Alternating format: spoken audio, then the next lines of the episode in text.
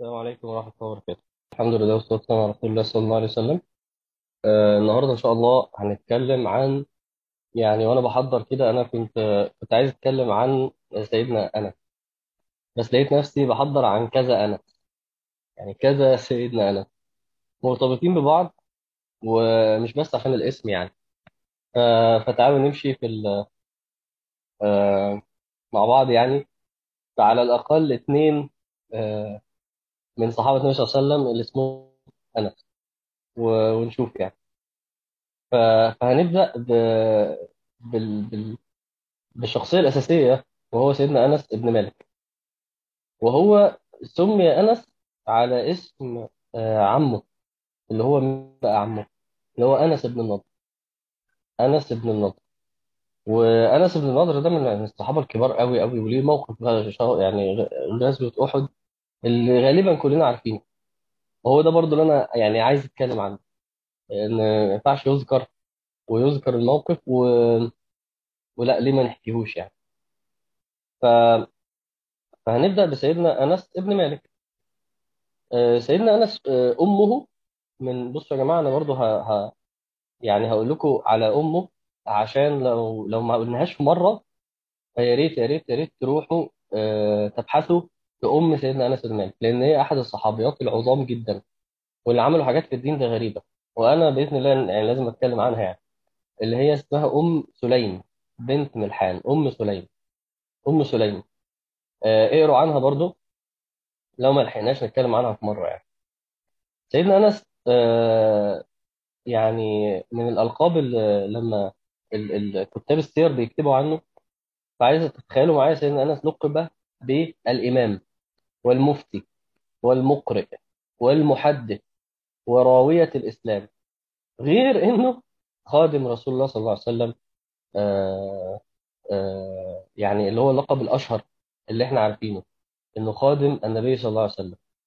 ف آه إنما الإمام والمفتي والمقرئ والمحدث وراوية الإسلام عجيب.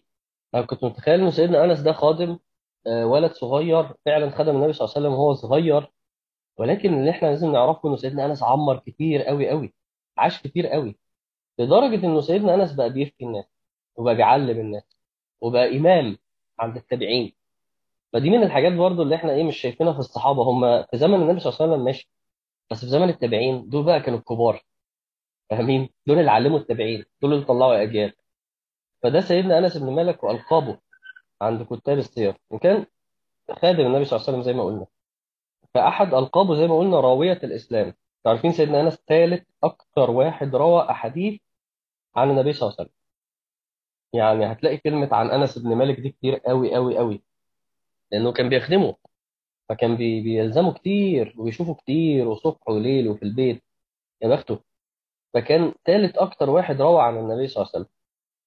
وكان إيه عاش معاه من زمان قوي. قال سيدنا أنس قال قدم النبي صلى الله عليه وسلم المدينة وأنا ابن عشر سنين وأنا ابن عشر سنين وتوفي وأنا ابن عشرين سنة. قعد معاه عشر سنين. بس ف... واخدين بالكم من الفترة اللي قعد معاه فيها؟ تخيلوا إحنا بنتكلم على من 10 ل 20 سنة؟ غلام. يعني بنتكلم على غلام. يعني يا دوب نقدر نقول عليه شاب في الأواخر.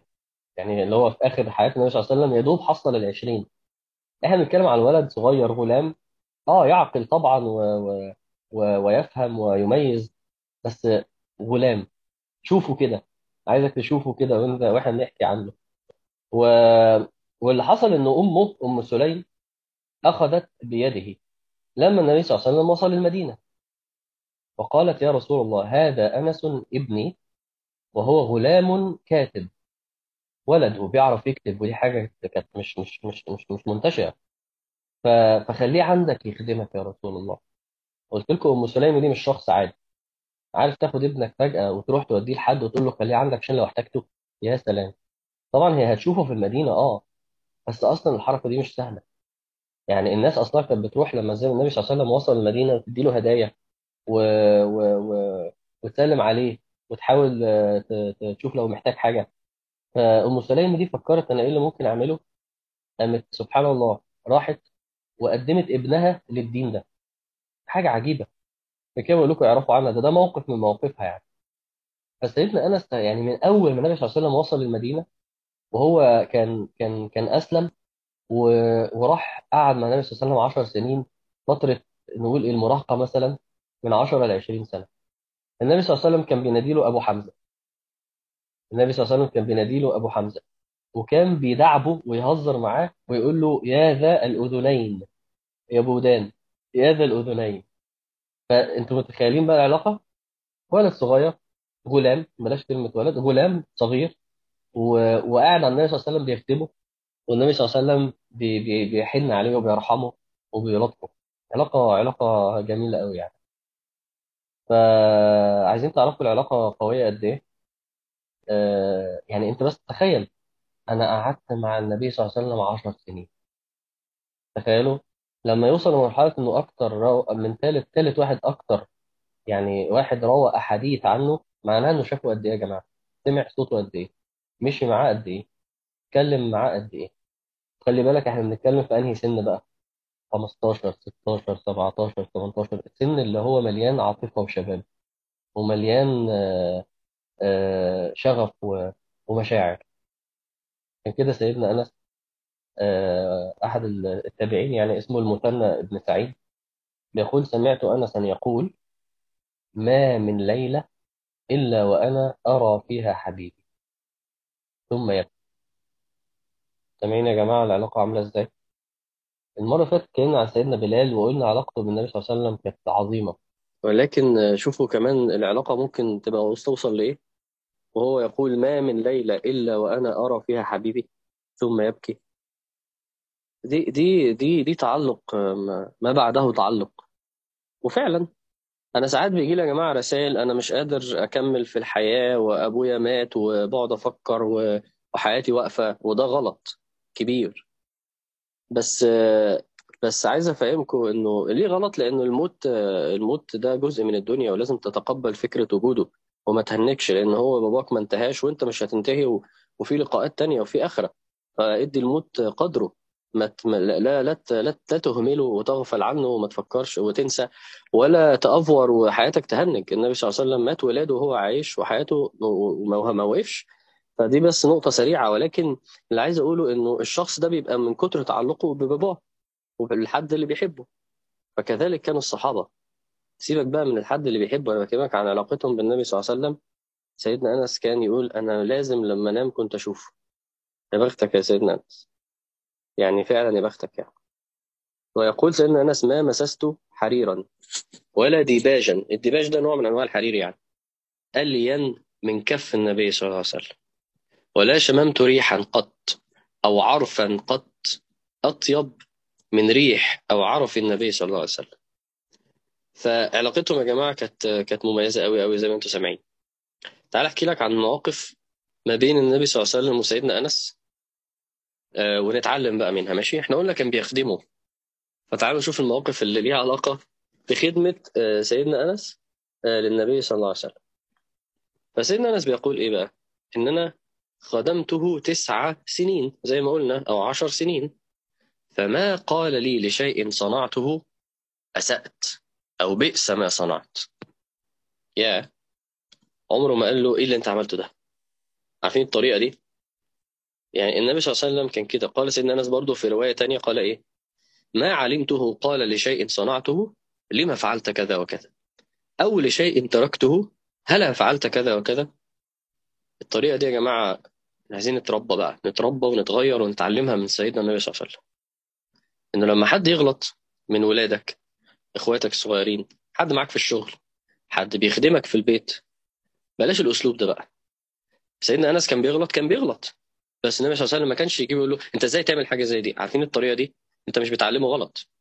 أنت مش أنت مش بت... أنت مش بتقومه. أنت ب... ب... بتاخد حقك منه.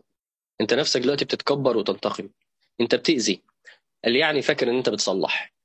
بس طالما النبي صلى الله عليه وسلم ما عملهاش يبقى صدقني أنت غلط تعملها. وإحنا لما واحد يقول لي بس هو عشان عشان يتعلم غلط وعشان عشان أقول له أقف. أنت مش أحسن من النبي صلى الله عليه وسلم. ولو النبي صلى الله عليه وسلم ما عملهاش يبقى هي طريقة غلط. اتعلم بقى إنها طريقة غلط. ما تكبرش وما تجادلش لأنه النبي صلى الله عليه وسلم ما عملهاش. يبقى لو ما عملهاش يبقى إيه؟ ألف ب. ما عملهاش يبقى هي مش مش لازم تتعمل. يبقى ده مش صح. إنما أنت مش مش هتعلي ومش هتزايد. وتقول لي لا ده صح. هو ده ال ال ال الهدف الأساسي من إن أنا أتحجج بأن النبي صلى الله عليه وسلم آه، تجنب ده. ما فيش مرة قال له أنت إزاي تعمل كده؟ أنت ليه ما عملتش ده؟ عارف لما تجيب واحد وتبقى عايز تزنقه وتخليه وشه في الأرض وبس تركبه الغلط؟ اوعى. الكلام ده ما بيجيبش فايدة. الكلام ده ما بيحببش الشخص فيك. والكلام ده مش هيغيره. لو كان بيغير كان النبي صلى الله عليه وسلم عمله. صلى الله عليه وسلم. طب اسمع ال- ال- القصة دي عشان تشوف موقف تفصيلي لل- للخلق ده. قال أنس كان رسول الله صلى الله عليه وسلم من أحسن الناس خلقا. شوف شوف بدأ بإيه؟ قبل ما يحكي الموقف. فيقول فأرسلني يوما لحاجة. فقلت والله لا أذهب. تخيل سيدنا أنس. يعني يعني يعني سيدنا أنس قال إيه؟ والله لا أذهب وفي نفسي أن أذهب لما أمرني به النبي صلى الله عليه وسلم. فخرجت حتى أمر على صبيان وهم يلعبون في السوق. قال له روح اعمل كذا. قام قال طيب ماشي. وقام رايح لقى أولاد صغيرة بتلعب. ما تنسوش سنه. ما تنسوش نضجه. ما تنسوش ان إحنا بنتكلم عن غلام. فلا أطفال يلعبون في السوق. فعمل إيه؟ قعد يلعب معاهم ويهزر. ونسي بقى. هو المفروض خارج يعمل حاجة. عارف لما تحط في الموقف ده وتبعت حد يجيب حاجة؟ ويقوم هو منفض. وماسك وقعد وانشغل. فإذا رسول الله صلى الله عليه وسلم قد قبض بقفايا من ورائي. فهب أم لقى واحد ماسكه من ورا. فنظرت إليه بص دي وهو يضحك. فقال يا أنيس. بيدلعه. في الموقف ده بيضحك ويقول له يا أنيس أذهبت حيث أمرتك؟ رحت ولا لسه؟ هو عارف إنه ما راحش. هو عارف إنه قاعد بيلعب. قال قلت نعم أنا أذهب يا رسول الله.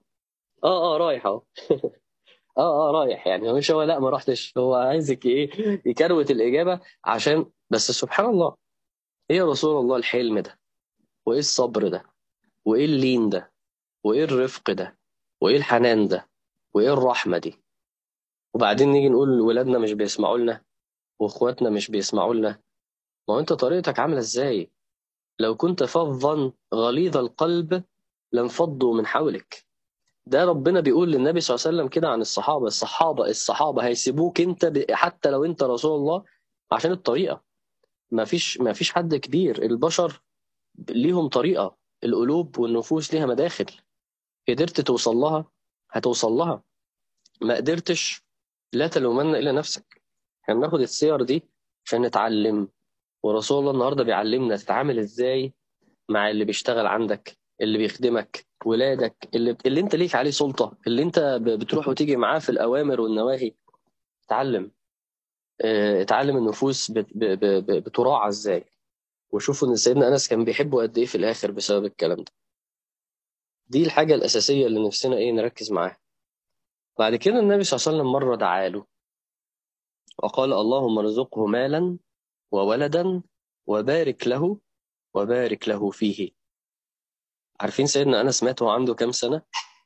مات وهو عنده 103 خلاص النبي صلى الله عليه وسلم دعا له وقال له إيه؟ ارزقه مالا وولدا وبركة. مات وهو عنده 103 وترك 80 ولد. 80 ولد. مش بس كده دعا له هو بالرزق في المال. فكان بستان أنس يحمل في السنة مرتين. يعني إيه يحمل في السنة مرتين؟ يعني المفروض البستان يطلع محصول مرة في السنة. ربنا بارك له عشان دعوة النبي صلى الله عليه وسلم فكان يطلع المحصول مرتين. عشان كده بقول لكم التابعين لقب سيدنا أنس أنا بالنسبة لي ده مين؟ خادم رسول الله.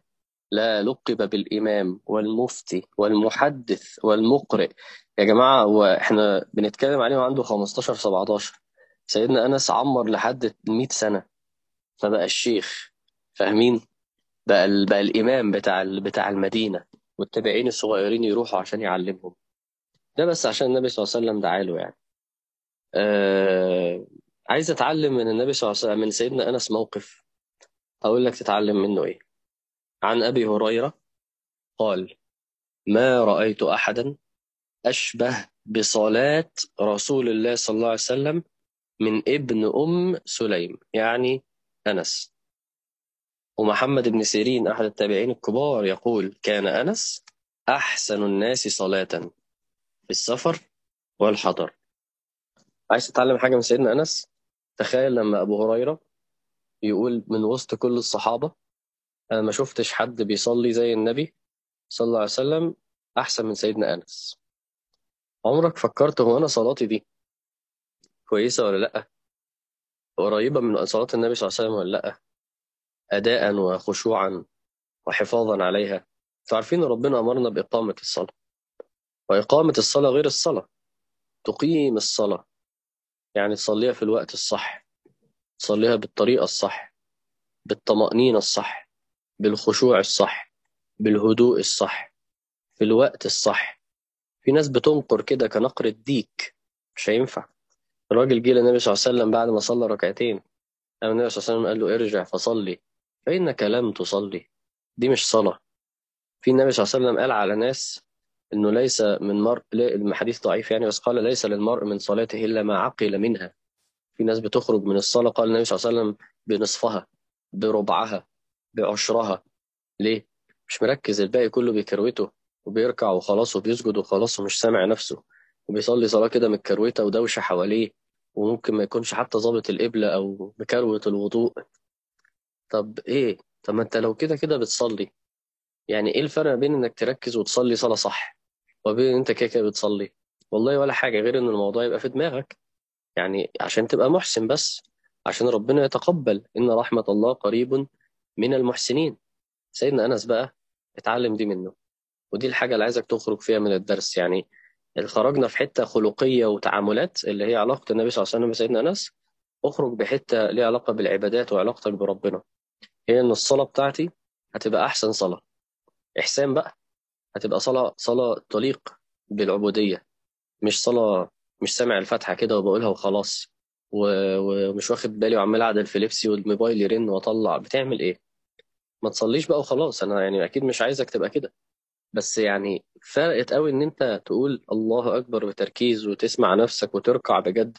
وتدي السجود حقه وتقول التشهد فرقت. فرقت في وقت قد إيه؟ ما بين الصلاة دي والصلاة دي. دقيقتين ثلاثة يعني تخيلوا يا جماعة الفرق بين إقامة الصلاة وكروات الصلاة. ولا حاجة. إلا إن الواحد يبقى عايز. ودي قدوتنا خلاص من النهاردة. وده يعني مش عايز أقول والله بس أنا دي يعني دي, أعظم حاجة تخلي بالك منها وتصلحها فيك هي الصلاة. خلينا نبقى واضحين. أنا ما أعرفش أنا ما أعرفش عبادة أعظم من الصلاة. اللي يعرف يقول لي دليل. أنا ما أعرفش عبادة أعظم من الصلاة. أحب إلى الله من الصلاة. من أركان الإسلام أول أركان الإسلام بعد الشهادة هي الصلاة. أول ما يسأل عنه العبد هي الصلاة. فلو ما ظبطتش صلاتك هتظبط إيه؟ يعني أنت عامل زي اللي في سؤال في الامتحان عليه 50% وأسئلة تانية كل سؤال عليه 10 أنت سايب السؤال أبو 50 يعني هل ده عقل وهل ده منطق وهل دي أولويات وهل ده فقه؟ خلينا ناخد سيدنا أنس قدوة بقى يا جماعة في الصلاة عشان يبقى طلعنا بحاجة بجد من الدرس يعني. موقف وفاة النبي صلى الله عليه وسلم المواقف العجيبة. سيدنا أنس كان موجود. وقال سيدنا أنس لما ثقل النبي صلى الله عليه وسلم جعل يتغشاه. فقالت فاطمة عليه السلام يعني بنت النبي صلى الله عليه وسلم وكرب أباه وكرب أباه. عمالة يعني إيه؟ يعني كرب أباه أن هو أبويا عيان وتعبان ده معناها. فقال لها ليس على أبيك. كرب بعد اليوم. النبي صلى الله عليه وسلم لا خلاص. يعني دنيا وهتخلص. فلما مات صلى الله عليه وسلم قالت سيدة فاطمة يا أبتاه أجاب ربا دعاه. يا أبتاه من جنة الفردوس مأواه. يا أبتاه إلى جبريل منعاه. فيعني بتقول خلاص بتقول له انت خلاص رحت لربنا انت خلاص هتبقى في الفردوس وإحنا بن خلاص وانت مع سيدنا جبريل والملائكة. موقف صعب موقف بيتحكي بس إحنا ما عندناش حاجة بصراحة نقولها في الموقف ده أكتر من اللي وصل لنا إن الصحابة عاشوه. فلما دفن قالت فاطمة يا أنس أطابت أنفسكم أن تحثوا على رسول الله صلى الله عليه وسلم التراب. أنا فعلا الجملة دي حاسسها قوي من السيدة فاطمة. أنتوا إزاي سيدنا أنس عملتوا كده؟ إحنا لازم نعمل كده. إحنا ما ينفعش نوصل لمرحلة إن إحنا نقف ونهنج. يعني هي هي سنن ربنا في الحياة. إنك ميت وإنهم ميتون. وما محمد إلا رسول قد خلت من قبله الرسل. ده فاطمة ما تسأله سؤال وهي زعلانة. مش بتقول له أنتوا غلط. مش بتقول له أنتوا قدرتوا فعلا. الصحابة مش قد يعني بقول لكم ما كانوش قادرين على ده. قال أنس لما كان اليوم الذي دخل فيه رسول الله صلى الله عليه وسلم المدينة أضاء منها كل شيء كل شيء أضاء منها كل شيء. فلما كان اليوم الذي مات فيه أظلم منها كل شيء. وما نفضنا أيدينا من التراب إنا وفي دفني حتى أنكرنا قلوبنا. يعني يعني إحنا فعلا وإحنا بنعمل ده كنا مش مصدقين إحنا إزاي بنعمل كده. لأن أنا است- يعني عانى كتير في الموقف ده لأن ده حبيبه بقى بجد. في صحابة شافوا النبي صلى الله عليه وسلم في صحابة عاشروه في صحابة سافروا معاه في صحابة جاهدوا. ده واحد عاش معاه عشر سنين يا جماعة. كاملين والله الواحد يعني يا بخته. بس إحنا أملنا إن إحنا هنشوفهم. عشان كده سيدنا أنس إن شاء الله. سيدنا أنس لما لما قال ما فرحنا كفرحنا بالحديث اللي هو إيه؟ يعني في واحد راح للنبي صلى الله عليه وسلم قال يا رسول الله زعلان كان زعلان. رسول الله بيقول له أنت زعلان ليه؟ قال له عشان أنا قعدت أفكر أنا دلوقتي في الدنيا بشوفك. مفيش مشكلة. بس أنا عشان عارف إن أنا وأنا في الجنة أنت هتبقى في حتة وأنا هبقى في حتة لو أنا أصلا دخلت الجنة. هو قال له كده بالظبط. قال لو أنا دخلت الجنة أنت هتبقى في حتة وأنا هبقى في حتة. ف... فأنا زعلان. فالنبي صلى الله عليه وسلم سكت. وبعد كده نزل عليه الوحي. فقال أين السائل؟ تعالى قال المرء مع من أحب. لا ما تقلقش. اللي بتحبه هتبقى معاه في الجنة. حتى لو أنت إن شاء الله يعني مش جايب عمله إنما ربنا جميل. اللي بتحبه هتبقى معاه في الجنة. هنا بقى سيدنا أنس قال إيه؟ ما فرحنا كفرحنا بهذا الحديث. عشان إنا نحب إيه؟ رسول الله وأبو بكر وعمر. شوف سيدنا أنس المتواضع هو شايف أنا أنا مش جايب حتى أبو بكر وعمر وبحبهم قوي والحديث ده عشمني خلاص وبيقول لي وطمني. لو بتحبهم بجد إن شاء الله تبقى معاهم في الجنة. فالواحد وهو بيشوف الصحابة عانوا إزاي ومروا بإيه لما كانوا يعني بي بي بي بي بيدفنوا النبي صلى الله عليه وسلم. كان عارف برضو إن هم بيقولوا لنفسهم دي دنيا وإحنا توعدنا بلقاء. هو النبي صلى الله عليه وسلم قال أنا فرتكم على الحوض. فرتكم يعني أنا أول واحد وهسبقكم مستنيكم يا جماعة. على الحوض. فدي من الحاجات اللي بتخلينا برضو وإحنا نسمع عن الصحابة نقول إيه في بينا ميعاد إن شاء الله. وده وعد ربنا وده وده تصورنا للحياة دي. خليني أكلمكم بسرعة عن عن أنس بن النضر بقى. عمه اللي هو اتسمى على اسمه. اللي هو اتسمى على اسمه. وهما موقفين عشان ما أطولش عليكم. الموقف الأولاني اللي ممكن يبقى أغلبكم عارفه بتاع غزوة أحد. آه وأنس بن مالك هو اللي بيحكي. قال غاب عمي أنس بن النضر عن قتال بدر. فقال يا رسول الله غبت عن أول قتال قاتلت المشركين. لأن غزوة بدر دي حصلت فجأة. في شوية صحابة موجودين هم دول اللي فجأة راحوا يقاتلوا. يعني مش مش مش مش مزاجي أصلا إن أنا أروح ولا ما أروحش. فقال سيدنا أنس لئن, لئن الله أشهدني قتال المشركين ليرين الله ما أصنع. لو بس ربنا يوريني يوم تاني هوريك أنا هعمل يا رب؟ جملة جملة شديدة الصراحة يعني. فلما كان يوم أحد وانكشف المسلمون يعني المسلمون طلعوا يجروا وبدأوا يفروا. قال اللهم سيدنا أنس بن النضر قال اللهم إني أعتذر إليك مما صنع هؤلاء الصحابة اللي جريوا. وأبرأ إليك مما صنع هؤلاء المشركين اللي عمالين أصلا يقتلونا ثم تقدم فقال لا أنا يا رب أنا أنا آسف على اللي دول بيعملوه.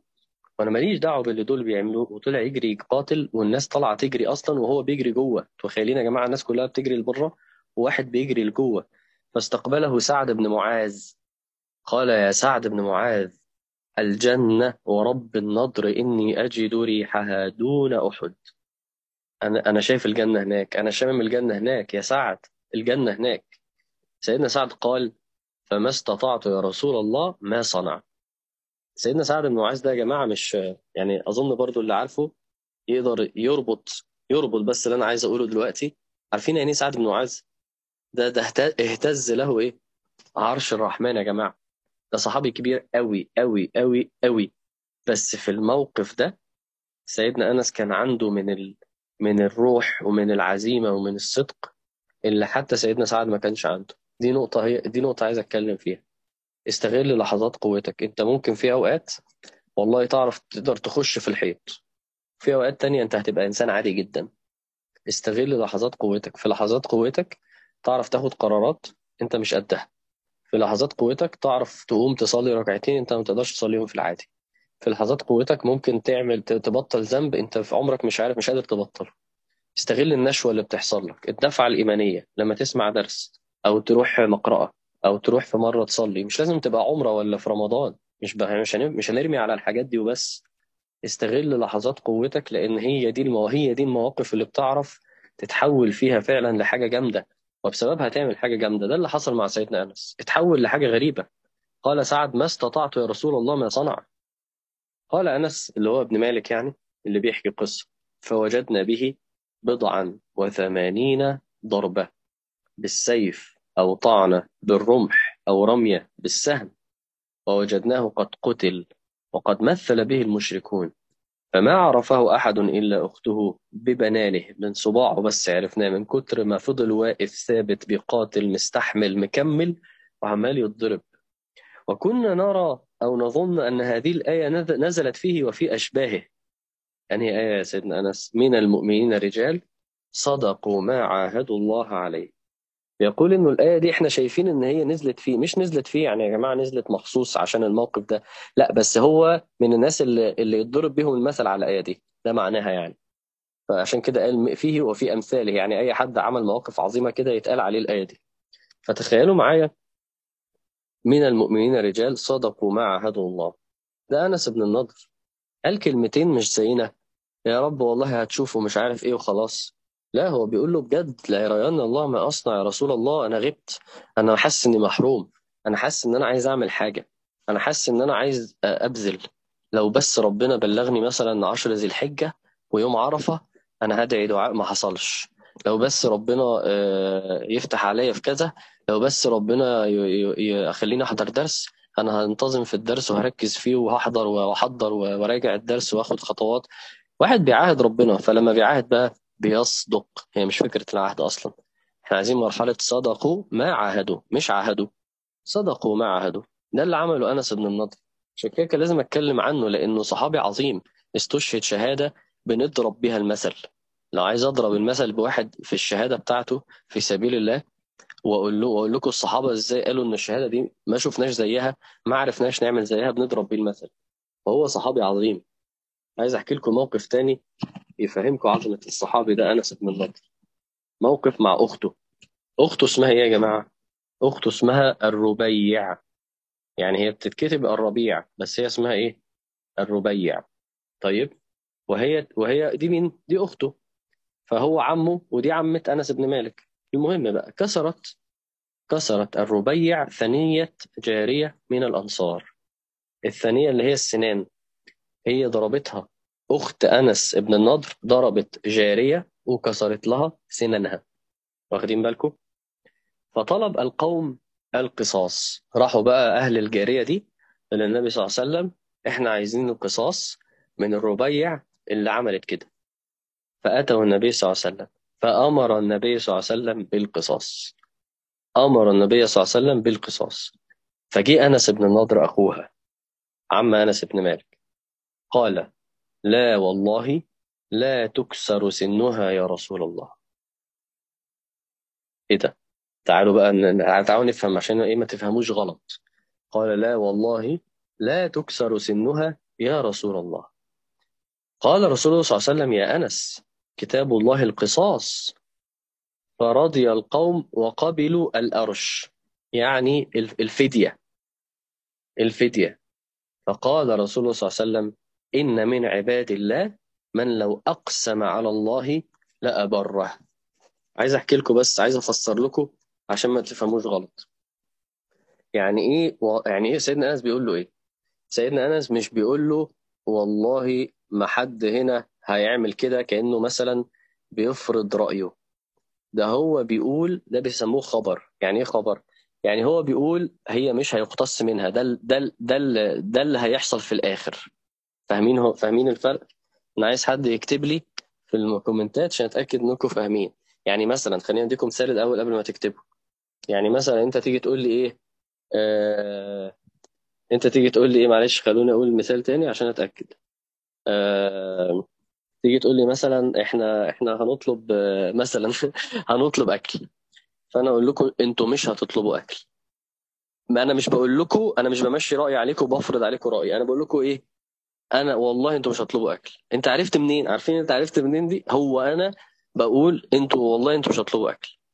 حد فاهم الفرق ما بين إن أنا أقول لكم آه, آه بالظبط. ماشي اللي قال تنبؤ ده تمام. بس هو بقى ما بيقولش تنبؤ. خلاص تمام يا جماعة. شوفوا آخر الحديث قال إيه؟ النبي صلى الله عليه وسلم قال إيه؟ إن بين عباد الله من لو أقسم على الله لابره هو بيعمل إيه؟ بيقسم على ربنا. عارف لما أنت ممكن تدعي تقول له إيه؟ يا رب اشفيني. ممكن تقول له والله يا رب تشفيني. أنت بتعمل إيه؟ أنت بتقسم على ربنا. هو أنا ينفع ينفع واحد يقسم على ربنا؟ آه طبعا. ده هو النبي صلى الله عليه وسلم أصلا قال إيه؟ في حد لما يقسم عليه ربنا يبر قسمه. يعني هو ما اتكلمش إن القسم ده غلط. بس انت مين انت عشان ربنا يبر قسمك؟ يعني مثلا مثلا أنا جيت عندك ضيف في البيت فأنا قايم أمشي. فأنت قلت لي والله ما أنت ماشي إلا لما تاكل. فأنا هعمل إيه؟ أقول لك ماشي هقعد آكل. ده معناها أنا بريت قسمك. أنت أنت أقسمت عليا و... و... و... و... و... وشديت عليا وقلت لي لازم تعمل كذا فأنا ببر قسمك. ولله المثل الأعلى؟ لما حد بيقسم على الله عشان تبقى فاهمين هو مش بيتأله على ربنا. طبعا حاشا طبعا. يعني أنتوا بتتكلموا في إيه؟ ده عبد وده رب وهو فاهم العبد فاهم. إنما دي بتبقى علاقة أنا واثق قوي في ربنا. أنا أنا عندي حسن ظن قوي في ربنا. أنا عندي يقين قوي في ربنا. أنا أنا عارف مين ربنا الرحيم. أنا عارف مين ربنا الحليم. لدرجة إنه يقول له والله يا رب هتهديني. هو مش بيفرض. أنتوا فاهمين؟ في أدب في العبودية. بس في يقين بيخلي الواحد ساعات يقول كده. والله يا رب أنا ظني بيك إنك مش هتضيعني. بيقسم. ده جزء. طب ماشي ما نقسم عادي. أيوه مين اللي قال لك بقى إن ربنا يبر قسمك هي دي. هي دي. هو ده. هو ده سيدنا أنس بن النضر العظيم. النبي صلى الله عليه وسلم قال فيه ده من الناس دي. ده علاقته بربنا رهيبة لدرجة إن هو لما بيقسم على ربنا ربنا بيبر قسمه. ولا المثل الاعلى أنت ممكن تقول لي والله هتقعد تاكل حاجة. فأنا أقول لك لا مش هقدر وأمشي. وفي واحد ما أقدرش انزل له كلمة ولا المثل الاعلى ربنا سيدنا أنس قال إيه؟ لا أختي لا لا تكسر ثانية الربيع. لا والله ربنا لا مش هيعمل كده. ففي الآخر اتكلموا مع الناس والناس رضيوا فعلا تخيلوا. إيه العلاقة العجيبة دي؟ إيه إيه ده؟ ده عارفين ده يا جماعة؟ ده رصيد. عشان بس نبقى واضحين.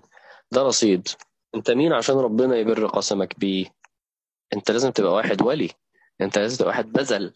أنت لازم تبقى واحد صادق قدم عمل حاجة يستاهل يبقى من عباد الله دول. فأنا حبيت أكلمكم عن سيدنا أنس بن النضر لأن ممكن ما يجيش فرصة. ودي فرصة لأنه عمه والعلاقة موجودة واتكلمنا عن الأنسان. بس بس عايزين نتعلم حاجة عملية. اتعلم الأخلاق من النبي صلى الله عليه وسلم في علاقته مع سيدنا أنس. اتعلم تعظيم الصلاة وغير بقى الصلاة بتاعتك زي سيدنا أنس.